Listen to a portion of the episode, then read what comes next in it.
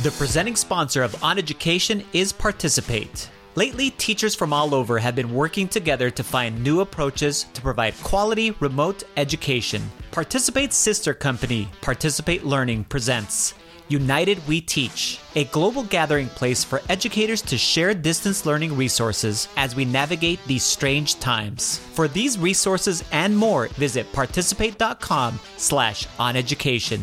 So I need people to understand the feelings that they're feeling right now. Black people and people of color have felt it for a while.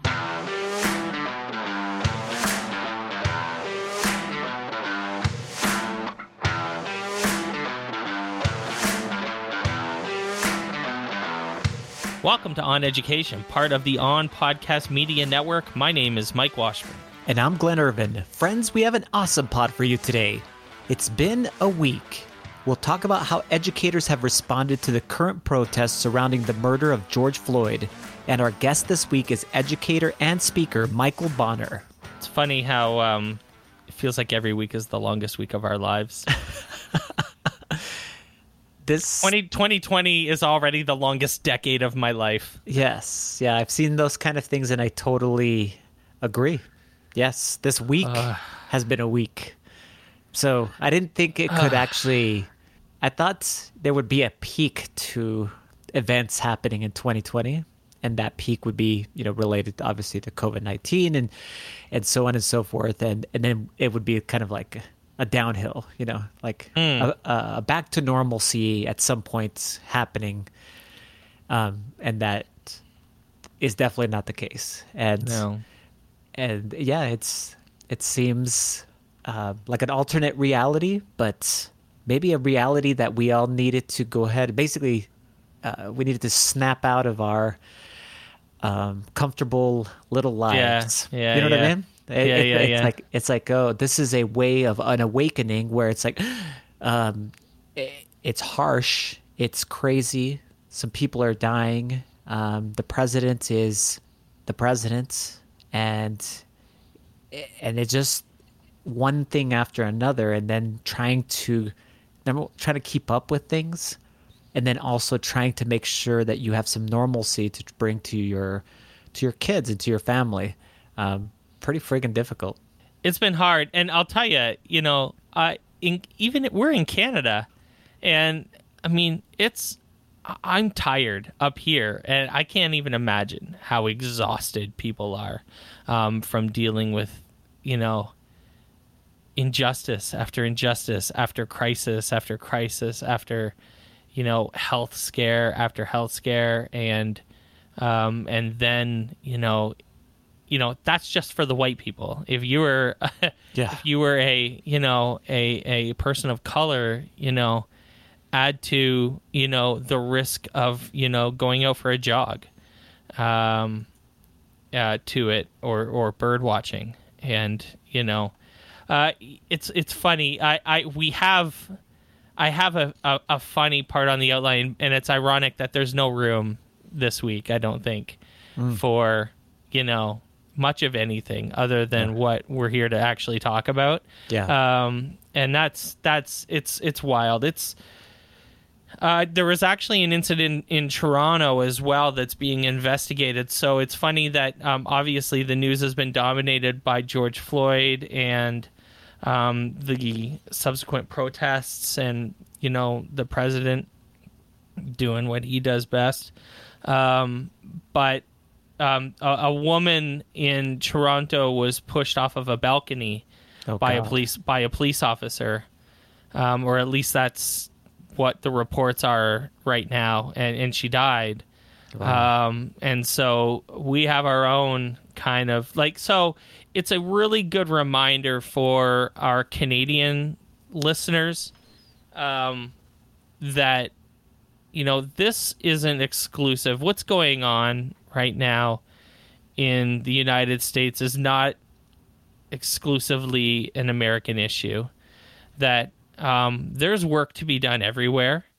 Um, there's work to be done in every city, in every country, um, kind of everywhere. So. Um, don't think because you don't um, don't you dare um, let me see you tweet or Facebook post you know, so glad I live in Canada where this isn't a problem because, frankly, you're full of shit. Um, uh. And it's just, it's not the time because um, you need to see that you know this is happening everywhere. And um, I want to mention, and I and I don't like. It, it's funny we we posted on our Twitter account for the podcast um, uh, that uh, it, it, I didn't want to speak for. It's funny. I didn't want to speak for Glenn. So Glenn and I had a conversation by text before I before I tweeted it. But um, I am trying to speak for myself, but also kind of hopefully you know help lead this this podcast in in in in some ways in the sense that um, I'm I want to express at least personally a renewed commitment. You know, we've always said we talk about the tough stuff and I think we're known for that. And you know, and even then I don't think we're doing it enough. And I think that we have a platform and we have an opportunity us, mm. you and me specifically, and then the rest of our team uh, as well, um, to um, unapologetically ask important, hard questions. Mm. Um, and um, as you'll hear me say to Michael Bonner later, I I don't need you to have the answers if you're a guest on our show. I don't need you to, you know, um, spend you know, all night thinking about what I might ask you and then being ready to come up with some sort of scripted response. Um, I don't expect you to um, have the silver bullet for solving race in education mm. or, or um, you know, how we teach kids um, about LGBTQ issues or about immigration or about all of these other really complicated questions that exist in education. But I do need you as a leader because we do like this is who we're interviewing people who write books and speak and have public platforms mm-hmm. and are are held up you know whether they like it or not held up as leaders in the educational world um, and i expect you to be able to handle a real question, not just about your book or not just about your YouTube channel or whatever conference you're speaking at um, or whatever great set. These this is all awesome. Like we love you for it. You, you're doing great work, or we wouldn't have you on the podcast. If you weren't doing awesome work, you wouldn't be talking to us because that's who we want to talk to. But we're going to ask you real questions because an education as an educational leader I believe that you should also be speaking about this stuff as well.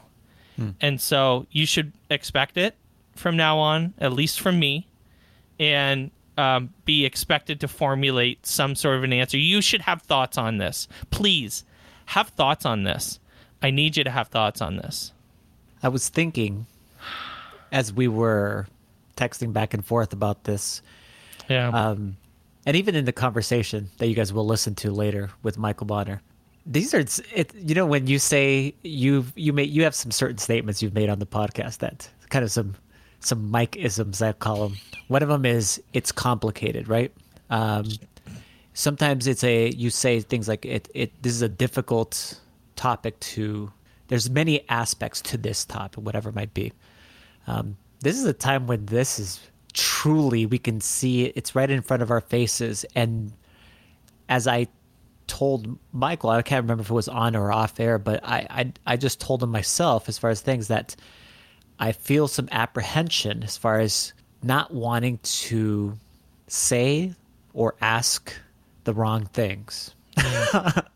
and I think a lot of people, a lot of our listeners probably can can empathize with that. They can say that it's like I I don't know what to do. So I think that asking these questions to our educational leaders, the people that we're going to interview on the show, and being able to start formulating you know like what what is it how how are we going to move forward from this from this year 2020 because it's not only a year of crisis of a epidemic uh, as far as a medical crisis, but it's definitely shaping up to be this gigantic possible It's a soci- movement. there's a societal crisis now as yes. well. But this societal crisis, as you know how we discussed like COVID 19, we didn't want to say it could be an opportunity to do things, but we said, well, basically, we can change some things about the way that we do school for the positive. This is a time we can do that.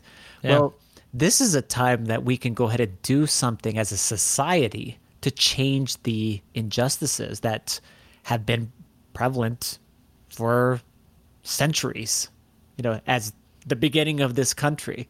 So it's a it's a difficult time. It's a difficult difficult conversations, but they need to be had. The questions need to be asked, and there may not be the perfect answer. There is no perfect answers. Actually, let's put it that way. There is There no perfect answer. There no, does but not there, need to be.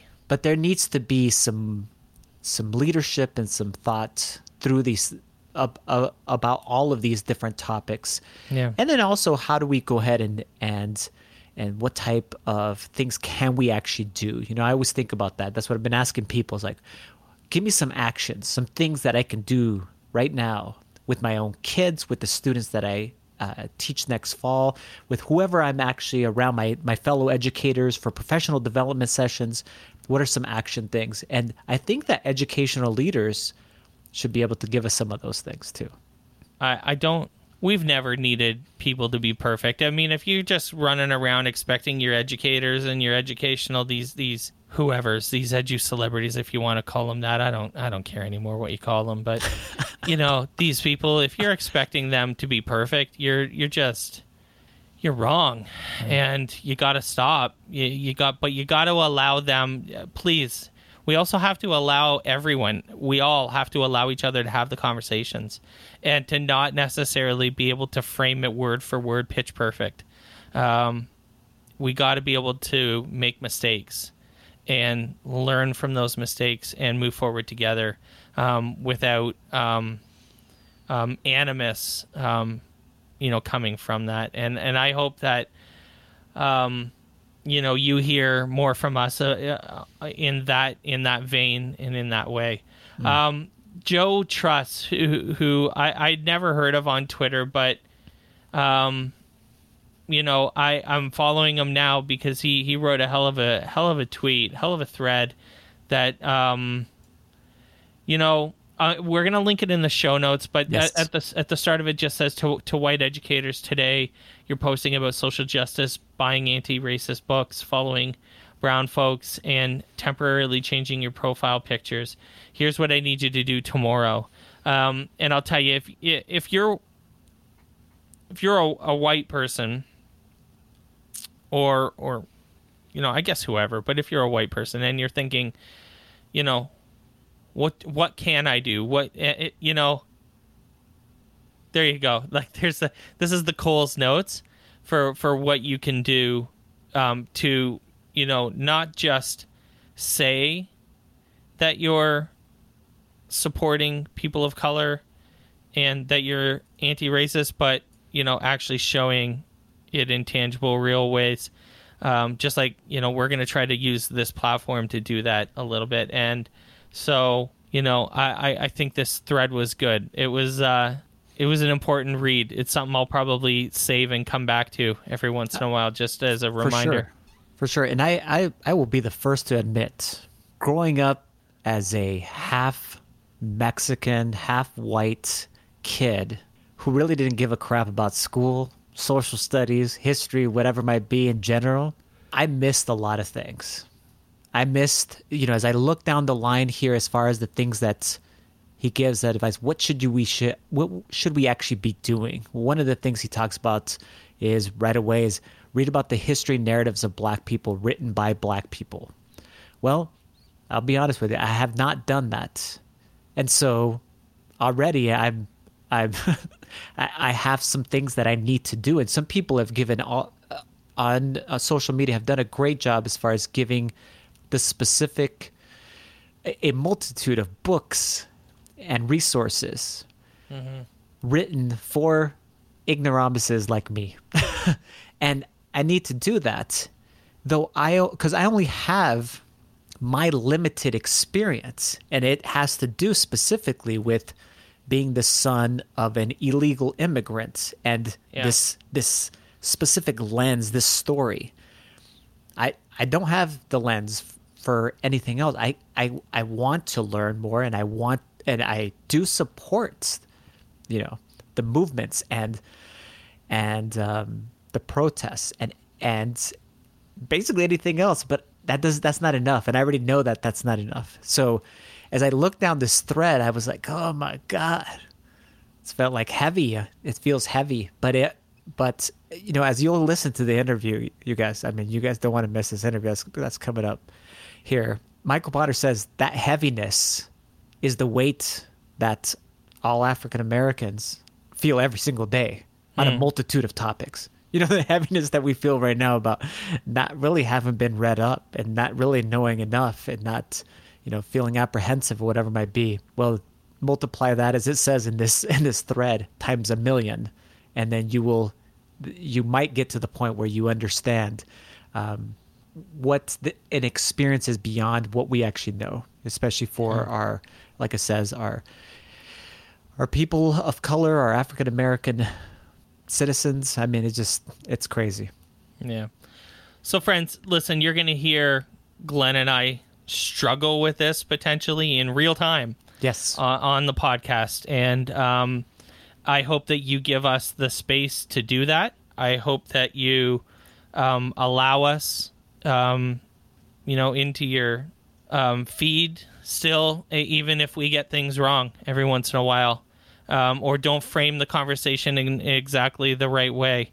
Um, we're learning, um, and um, one of the things that we're committing to is is this learning and um, having this conversation a lot more, and having more guests that can talk about this and help you um, work through this as well. I think that that's one of the services, Glenn, that we can Yeah. provide is is bringing on folks that can help the people who are listening work Yes. through this. So they'll help us, um, you and and I and our team, but they'll have the added benefit of obviously helping all of the people out there that are listening that are struggling in some of the same ways that we are, and um, and so we hope that we can just continue to do this and and um, have these really important conversations and that um, whoever we do bring on um, you know adam file next week. Wanted to have him on forever.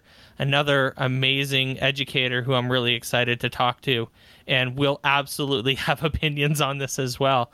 Uh, so really excited. And and jed Dearybury um, from uh, from north carolina no south carolina um, you know, who is very outspoken on Twitter and will have, you know, we have these folks that I think are going to be super helpful um, with us as we move forward. And um, it's almost providence, maybe, that um, they've, um, that we've been able to line up um, some guests to come on. Um, not knowing that we were going to have to like pivot No. into this sort of conversation, but I think we have the right people to help us through it. Um, so, so listen, um, I really hope um, that you enjoy uh, our next guest. Uh, stay tuned, and we'll be speaking with uh, Michael Bonner when we come back. GoGuardian helps thousands of K 12 school districts maximize the learning potential of over 8 million students. GoGuardian's products enable productive and safe digital learning by helping educators identify learning patterns, protect students from harmful and distracting content, and support mental health. To support schools during their distance learning transition, GoGuardian is offering free access to their entire product suite until the end of the school year. To learn more about GoGuardian and download their free resources about distance learning, visit their distance learning resource center at goguardian.com slash distance learning. Welcome back to the podcast, everyone. Our guest this week is a Ron Clark Academy teacher in Atlanta and a renowned and respected presenter and keynoter and author. Welcome back to the podcast, Michael Bonner. Hey man, it's a pleasure. I, I, I miss you guys so much. Like I, I, wish we could. I wish we could do a live podcast with a brunch and some some drinks yeah. and just education right? one day when COVID goes away. right, right. Well, we'll be at ISTE and hopefully things come back and maybe mm-hmm. if you can come to ISTE, that's oh, that's where it happens. Yeah. Um, so we invited you on a few weeks ago, not knowing that, you know, in addition to a health crisis, which is what we kind of wanted to talk to you about, mm-hmm. that we'd have, you know, multiple crises that we'd end up having to discuss. And so, you know, we appreciate you coming on in uh, what are obviously incredibly complex and uh, tough times. Right. Um, so first, how are you? How you doing? How's your family? Uh, I am doing better. Last week I was extremely uh, feeling heavy. Um, being around my family always recharges me. My parents live four acres on a farm. There's no noise. I'm in Atlanta, complete different mm. contrast. I'm able to sleep. I was able to eat good um, and to love my family. So everybody's doing well. We are aware of what's going on in society. Um, and everybody's just sort of trying to stay positive and figure out the best, the best uh, next action steps to make sure that we can make some type of change happen. Yeah, yeah.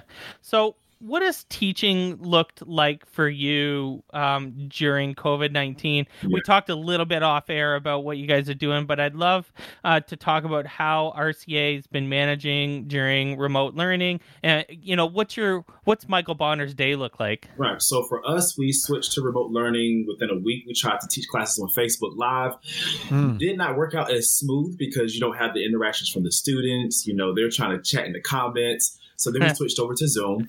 Um, and our school, we always push on top of, you know, high instruction relationships. So we came into the concept of COVID 19 of what can we do that's best for our students. So we went from having a full day because RCA will go from 7:30 until 4:30 easily. We uh, trimmed our class schedules to 9 to 12. Um, I teach sixth and fourth grade, so I had 30 minute sessions with each class. Um, they have technology devices at their house, and we use Google Classroom. And I just try to make sure I didn't overwhelm them but still mm-hmm. figure out a way to engage them. And I, I knew quickly that people didn't understand if you are a terrible teacher in the classroom, you're probably going to be terrible online. So you have to figure out how to switch some stuff up because I was trash online at first. Like I was like, oh my gosh, this is terrible. Ideas and lessons were failing, but it taught me something very quickly. And I'm so glad because I touched on it at ISTE is that our education system has been yearning for some type of reformation or change. Mm-hmm. And COVID 19, unfortunately, with all the crazy things that's happened with it, it's forced us to change. Students can learn anything that we're teaching them from YouTube or Google. So when you get on these online classes, what are you going to say to engage them? What are you going to do to get them inside of a conversation? How can you move it from being teacher directed and you talking all the time to actually facilitating a phenomenal conversation so learning can happen? So it forced everybody to shift the way they teach. It forced everybody to adapt, but I'm grateful for it because if you are open to adapting, you're open to becoming a better educator or better in any sense. Do you have a do you have a sense that uh, RCA is going to be open in September? Have they given you any guidance on what's coming up in the fall? Every... I know, I know. I think that there's been some guidelines released just the other day about Georgia schools. Mm-hmm. I don't know how much uh, a private school follows those kind of guidelines yeah. or how how well they how close they they they they stick to those. Mm-hmm. We follow everything from the CDC. Uh, Mr. Clark and Mrs. Bearden doing a phenomenal job of keeping their eyes close to it because we also operate as a training facility. So we have teachers come into the classrooms with our students. So it's mm-hmm. a little bit different for us. I think we're watching it like everybody else and trying to see what's happening. I have seen a lot of interesting models um, in regards to hybrid learning. So or a blended model in a sense, so that you have two, three days at school and then two days at home, you know, trying mm-hmm. to figure out how that will work. Um, I just hope that we are just sensitive to the needs of families and sensitive to the needs of kids as we try to navigate this season and figure out how to adapt. Great companies and great uh, organizations and people figure out how to adapt. In 08, when the Great Recession happened, um, that is when Uber and Snapchat and all those things were created. Right now, it's the same concept. Who's going to be innovative and adapt so that we can go forth and do great things?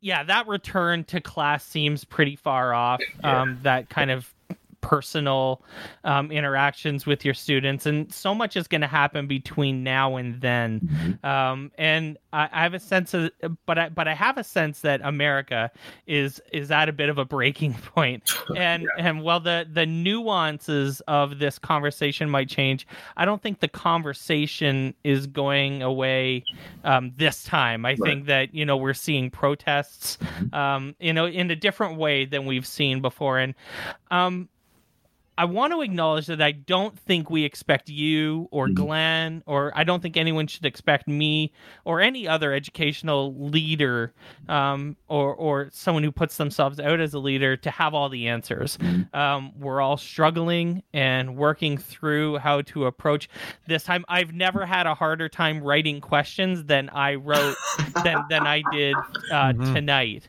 Um, and, it should be it should be easy. We're good. no, we're good, but I mean we're all struggling about how to approach this. I can approach um, it. You ready? I got something for you.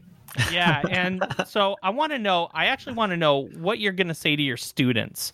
Okay. No I want. problem. I want to know. I want to know this. I, would love to know what you're going to talk to them about when you talk to them about George Floyd. They have already been talking. This is the thing. They have already seen it and have been talking about it. Mm-hmm. So, yeah. as an educator, a smart educator should be able to guide them towards facts and guide them towards a unbiased uh, point or a springboard so they can understand and gather everything that's going on. NBC yeah. Nightly News is supposed to ask me tomorrow, uh, how can you appropriately explain everything that's going on to kids? And I told them it's very simple. If a child is being bullied in school for an entire week and they keep telling the person to stop, that doesn't work. They go and tell the teacher, that doesn't work. They go and tell their parents who talks to the administration, that doesn't work. And the bully never receives any type of consequences, I try to explain to them that's sort of what's happening right now and with uh, George Floyd and why it's exploded like it has. For hmm. years, 400 years, 1619, uh, people have been discriminated by the color of their skin from slavery to all different types of crazy historical things. And people are fed up. That right there, seeing it on TV, was the opening eye moment for everyone to say this is this is out of control. That is why the looting is happening. That is why the rioting is happening. I think Martin Luther King says that looting or rioting is the language of the unheard. So people feel yes. like their voices aren't being heard. Mm. If somebody keeps touching you in an aggressive way or disrespecting you, eventually you want to stop saying stop and physically do something. So our students are noticing these things, and if you notice, they're on the front lines. Some of them are protesting. So I try to explain that as a social studies teacher to my kids from a historical standpoint. This didn't just come out of anywhere. This anger, this frustration didn't just come out of nowhere. Before uh, George Floyd, we had Ahmaud Arbery um, in Georgia. Um, and his death happened in February. We just found out about it last month. So you can right. go down the list. Trayvon Martin, Sandra Bland, just so many situations that it has bubbled up that people are just fed up. And our students understand bullying, they understand um, stress, and they're like, okay, I sort of get it. They're more frustrated with people and teachers and peers that are not speaking up. Mm. I have text messages from seventh graders I can show you. The screenshot I sent to you. They're frustrated about people uh, because it's so they find it uh, hypocritical for you to say that, hey, I love my students so much, I love my kids, but when something happens in their community, I don't have anything to say. I sort of put that out today because in education, music is a thing. Whole brain teaching, get the music going, write educational content to the music. And I know for me, I have used music and beats and stuff from the hip hop area. And I feel like that's a little difficult to use something from that culture when something happens to that culture. I, I don't have anything to say. Same mm. thing with the kids being detained at the border, right? I go to Taco Tuesday all the time, but when something is happening with them, I don't have anything to say. Mm. Kids are noticing all of that. Yeah. And this, this generation's fed up following along with that, I actually work in Minnesota, and mm. our district, which isn't uncommon, unfortunately, mm. hasn't said a thing about this. Mm. And I think many times educational leaders, though I have seen some of them on social media uh, mm-hmm. throughout the country, mm-hmm. they do the safest thing possible. I, I, I just feel like that's they want to they weigh out all the options and they're going to go with the safest route mm-hmm. possible. So they we have families and our students that are students of color. Mm-hmm. Shouldn't we be releasing statements of support and show how much we value and respect obviously our individual students, their families, the entire movement and everything that's actually happening, you know, as a as a as an educational institution here inside of Minnesota where our famous statement, Michael, is that we're all nice. You know, they talk about Minnesota nice. right, right. The, yeah. it, it's baffling to me, and and it's tough. Maybe it's just one of those things. Like I I was talking to you off air, where many of us are afraid, as I was texting Mike, to put our own foot into our own mouth. Mm-hmm. Do you know what I mean? As yeah, far sure. as saying a stupid thing or mm-hmm. asking the wrong type of question. Right. Um, and so then you don't say anything. You know mm-hmm. what I mean? So, so, yeah. Yes, they should say something. If you're saying that students matter, how are you displaying that? And if they're being affected and harmed and you have nothing to say for students you say you love and you care about, that's that's an issue. That's an yeah. issue um, especially larger companies and things. I know why some individuals won't say it. We could definitely touch on that, really. So, matter of fact, we could touch on that now, um, yeah. especially in my profession with keynote speaking and stuff. Because if you say the wrong thing at the wrong crowd at the wrong conference that is, you know, funded, more than likely not going to be invited back, and that is mm-hmm. messing with your pockets. Right. Yes. But for the people that are scared to say something, I want to make sure I say this in the, in the most gentle way possible. Um, God has really blessed me in the last three years. I think I've done uh, like 144 different keynote speeches every speech I go to, Glenn and Mike, I am the minority in the room. Yes. You have heard me speak before, and no, I do not back down from any topic. I'm always nervous before I go. I'm nervous when I go to small towns. I am nervous when I go to towns and I see Make America Great Again throughout the entire city. I'm nervous when I go into an area and nobody looks like me. I am nervous when I'm standing on stage and presenting facts that is research proven um, that shows how racism and things are inside of our school systems. I'm always nervous. I had to deal mm-hmm. with a speech back last year when I went to August. In August, I went to Missouri, and the KKK was doing a rally down the street to stop the diversity training from coming, diversity and equity training from coming from the county. So I need people to understand the feelings that they're feeling right now. The black people and people of color have felt it for a while. Yes. The apprehension of should I say something? And yeah. I just made up in my mind, I don't care about how much money they pay or if nobody ever invites Michael Bonner to speak again. I have to say this if I say I truly love my kids because they're watching mm-hmm. and they're listening. um, mm-hmm. So if you feel the apprehension, that's why I have certain people that I talk to. I have um, some of my friends from Hispanic culture. I have some friends from Asian culture. And when I'm unsure about something, I ask them. Like for my county, is a good example. Uh, when somebody that speaks Spanish, they will automatically assume that that person is Mexican. I'm telling yes. you, I had to learn that's one of the most offensive things that you could ever mm-hmm. do, right? Okay. But it took me being vulnerable. It took me saying, "Yo, I, I don't know," and I had to be open to learning in that space. And that's why it's going to be interesting to see with technology and Twitter and stuff. Because when COVID happened, everybody was a technology expert. People are pushing their books, capitalism. And then if you watch it, every educational leader or people are starting to say something about what's going on right now. Yeah. I only have an issue with it if you're not maintaining the same type of energy within your circle. Ron Clark and Kim Bearden have said something public on social media. But a week and a half ago, Ron Clark and Kim Bearden sent an email to their staff members and to their families saying, hey, we're here with you. We don't understand. Let us know how we can help.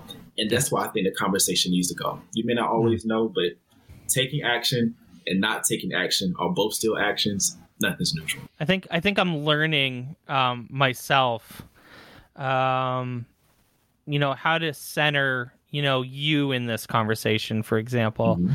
and centering the students in the conversation as opposed to you know other other ways that things can be framed and and um, learning. No, I'm trying not to be afraid, like Glenn is saying. I think the one thing that we're trying not to do is be afraid of making the mistakes and knowing that you know we have friends like you yeah. and and a bunch of other friends that can can say here's an interesting way to frame this that might be different than the way you're thinking now and not have that come back to us um, as contention or yeah.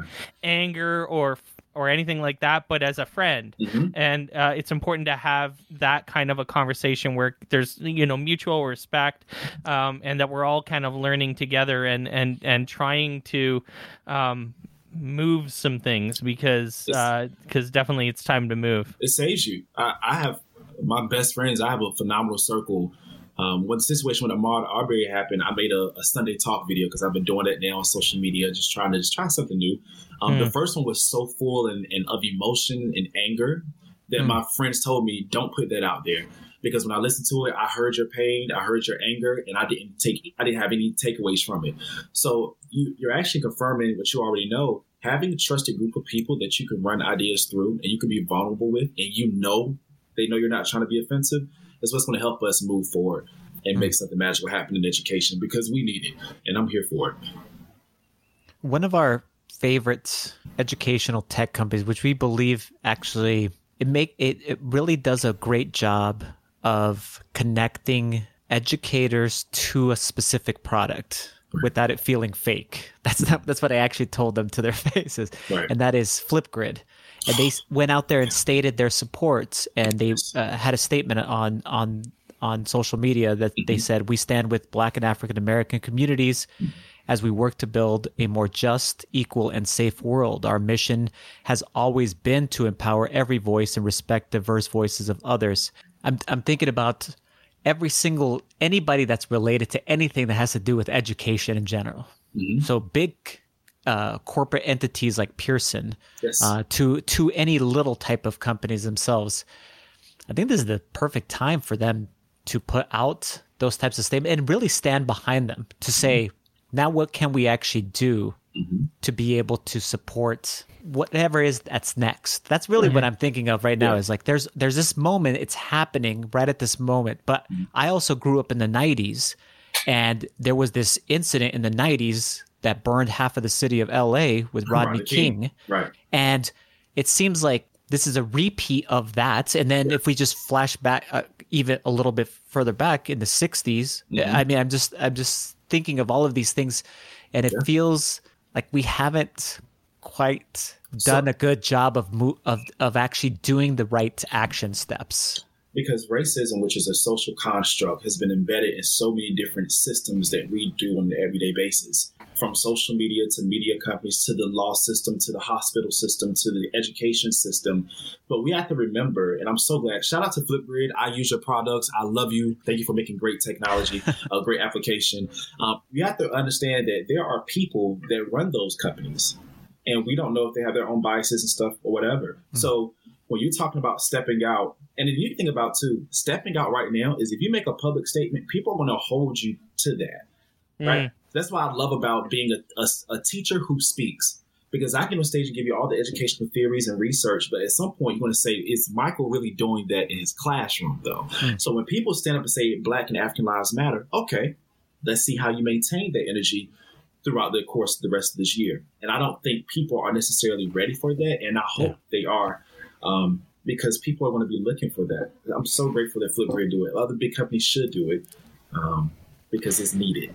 Yeah, yeah. I mean, uh, friends, ed tech companies, if you're listening, you can't say you support students and communities by offering discounts and sales. Yeah. Uh, this is a time where you need to say you support students and communities by actually supporting students and communities and showing them that you um, understand them, you hear them, and you're listening, and you're going to work with us and with anyone else to you know have their backs during this time um, i don't need your discounts i, I need your voices and i need your platforms um, and that's what we need the most i, I think that um, you know it doesn't surprise me knowing the folks at flipgrid as we do Mhm. um, and we've dealt with them a lot um, you know that they would be um, out with a strong statement like this um, which is great point one more time, Mike, I'm sorry to Yeah. cut Yeah. you off. No, is go. that um, we have to remember because the golden rule in school treat others how you want to be treated, like it's embedded in us.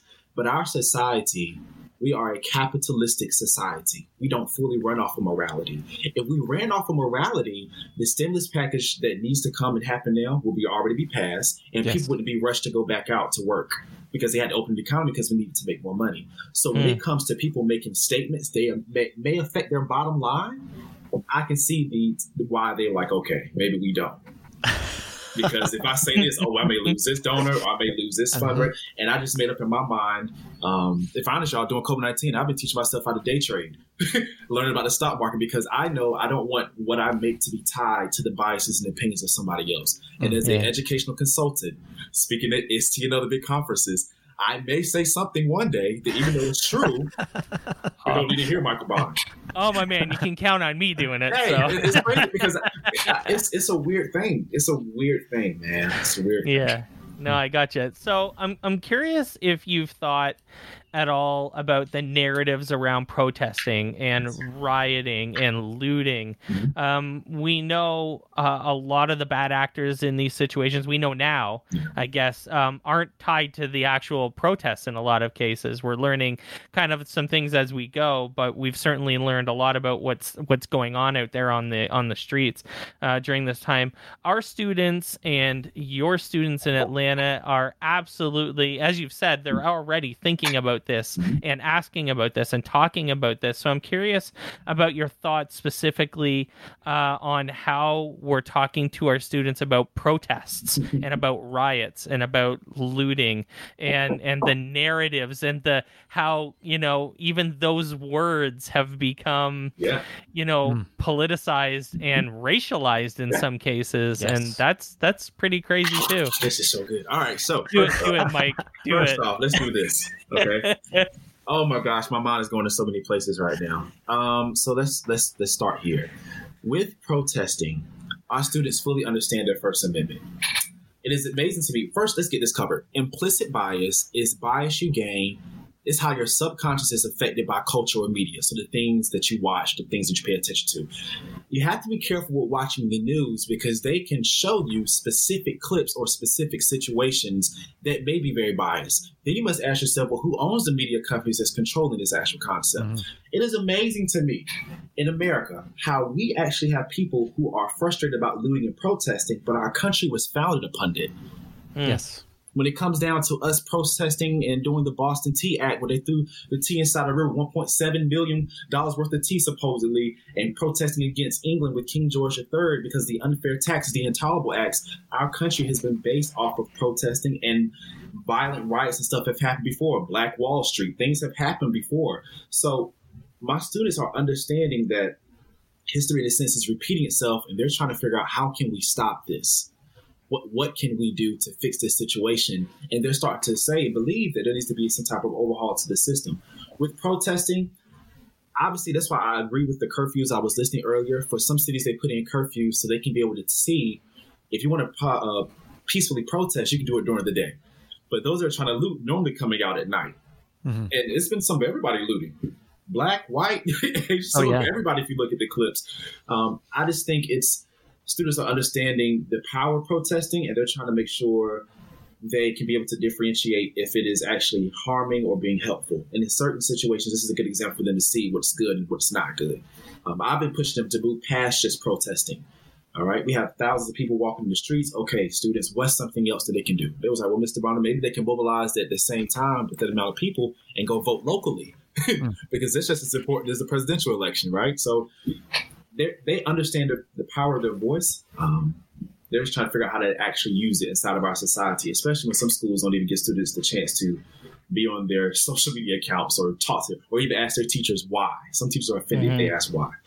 So, and I, I think this is um, a good opportunity to really teach a solid civics lesson too. I mean, because this isn't this isn't just about protest. This is about the repercussions of elections. Yes. And you know, you you brought it up. There is a presidential. Yes. Believe it or not, there's a presidential election this year. If you wanted to get crazier in 2020, 2020 is like the ultimate boss fight, right? Like it's this is this is crazy. Um, so there's an election coming up, and um, you know, so I think this is a good opportunity for us to teach. I know you teach elementary students, so obviously they they can't vote, but they're definitely probably engaged in this mm-hmm. conversation about civic responsibility hey, as well. We we have learned that hmm, there's a difference between ignorance and stupidity. Ignorance is when you do not know at all. Stupidity is when you know and you continue to do the same action. At RCA, we hold a school-wide meeting every week and we talk about current events. Mr. Clark leads it. Our students are very informed in regards to politics, Democrats, moderates, conservatives, liberals. They can break down all the presidential candidates for you. Some of them were shocked that, even I was shocked that Joe Biden was picked as the Democratic nominee um, because he wasn't even the strongest person on the debate stage at that point in time. So then mm-hmm. my students who are brilliant, maybe Mr. Bonner, is that possibly sexism? Because such and such had more valid points than he did. So I just really think that this is a powerful moment for us and teachers should definitely go into it and this is why it's very important that we should just integrate social studies because when you just integrate social studies and push it to the back burner you have people make statements like go back to where you come from yes only person yep. people that can say that are Native Americans people, you know. Yeah, exactly. but that, those things happen when. That's why I try to tell teachers all the time, brothers, that we have a direct influence in the stupidity that's happening in society right now. Like in regards to what we've taught in the school system, how we sort of whitewash things, who's written the curriculum, who's telling the side of the story. We have we have done that. It's it's it's problematic, and we have a chance to fix it. We have a chance to fix it. That is actually one of the things um, you were just talking about nationwide, even though it varies by state. Mm-hmm. We have a huge emphasis on math and reading scores specifically, you know, mm-hmm. as far as I think mostly because they're easy to test yeah. in a standardized mm-hmm. way. Right. And that emphasis has resulted in specific dollars being funded towards those specific those activities, reading and mathematics knowledge. And anything outside of that scope. So we're talking about social studies or civics as you were just describing it, and then all of the elective areas. You know, mm-hmm. I I taught Spanish for 20 years. That's like that's that's on the side. That's stuff yeah. on the side. Mm-hmm. Physical education, it's just on the side. Mm-hmm. All of these things we push them off, but that social studies thing is actually a, a really interesting point because in many countries, not in the United States, but other countries, right. there's a huge em- like emphasis on being civically minded right. and then doing what you need to do as part of that. And one of the things mm-hmm. is voting. Mm-hmm and we know that we just don't get very many people out to mm-hmm. vote yeah. you know compared to uh, other countries so sure. it's a it, you're right it's a systemic thing that we've actually created mm-hmm. and probably it's i i mean it was, it's not a really a conspiracy because i think it's the truth is yeah. it's purposeful oh for sure it's, is is really if you disengage your you, the the people mm-hmm. and you really are like eh, it doesn't really matter who is actually the elected representative right. from the top, from the right. president, mm-hmm. to the people that are that sit on our school boards. Which, if you look at the voting on those local issues, yes. they're horrid. Yes, you know, Mike just talked about like, you know, our presidential election. Mm-hmm. Well, that's just one Election. It's a big deal. Mm-hmm. It is a big deal, but our states are really heavily run by the state government and local control in school districts is insane mm-hmm. as far as it could be great or it could be horrible as far as what the decisions that are made locally. And I think people are just disengaged on all those things. They really don't ask the questions of those uh, candidates, those people that are running for all those positions, really, they don't even know. And very, this is the other part that's disgusting too, is how few people run for those positions. Yes. Isn't that crazy? Yes. And and then who they actually are, those yep. people, they are the. I'm I'm, I'm just gonna just say it. Yeah. Usually wealthy white yeah. men that own businesses in the area. I mean, right. that's really who ends up being on a lot of school boards in in all of these local districts, mm-hmm. what kind of decisions are they going to be? And watch how that unfolds when it's time to make important decisions, especially when they don't understand their privilege. When you start mm-hmm. talking about bringing certain speakers in or certain tools and resources, of course, it's going to probably get shot down. That's why when I was at ISTE, I started a new keynote, Be Better. And I was trying to talk about how our education system needs some type of reform. Because if you ask me, and we know the education system was sort of built just sort of copy the assembly line in a sense. It's we have a yep. setup just like factories. So because of that, the education system at its foundation was never built to produce innovators and cater to entrepreneurs and have all the, the critical thinking, the analytical thinking inside of it. And now we have a chance to do it. But I know there's going to be a huge fight to try to tackle that and the inequities and stuff. Because if we really start teaching kids how they're supposed to be taught, like we really start engaging them how we're supposed to, think about how many other businesses are going to crumble everybody's not going to have to work at uh, McDonald's, even though I've worked at McDonald's and stuff myself. The prison system is going to actually begin to go down the population because we want to mm-hmm. keep people out of prison, which is a for-profit type of yes. company. Or so, I need educators to really understand. Like we, yes, we're underpaid and stuff, but we literally do run this society. And how we educate our children and how we talk to them and how we get them to grow is going to determine what happens in the next 20 years. My father was heavy today as I talked to him because he dealt with racism as a child. Hmm. And now he has to see what's going on with George Floyd and then inequities and stuff that are happening now. My nephew, I'll screenshot it, send it to you, sent me a text today saying, you know, Uncle Mike, are you okay? Are you staying safe? He's nine years old in the third grade. because he's learned what's happening in the news. So mm. we have to do something right now. And I'm just trying to make sure I put it out there for all educators and people with platforms and educational companies. I need you to take a stand now because from now on I'm holding everybody, including myself, accountable. I'm I picked up books. There's a book called uh, "This Book Is Anti-Racist" by Tiffany Jewell.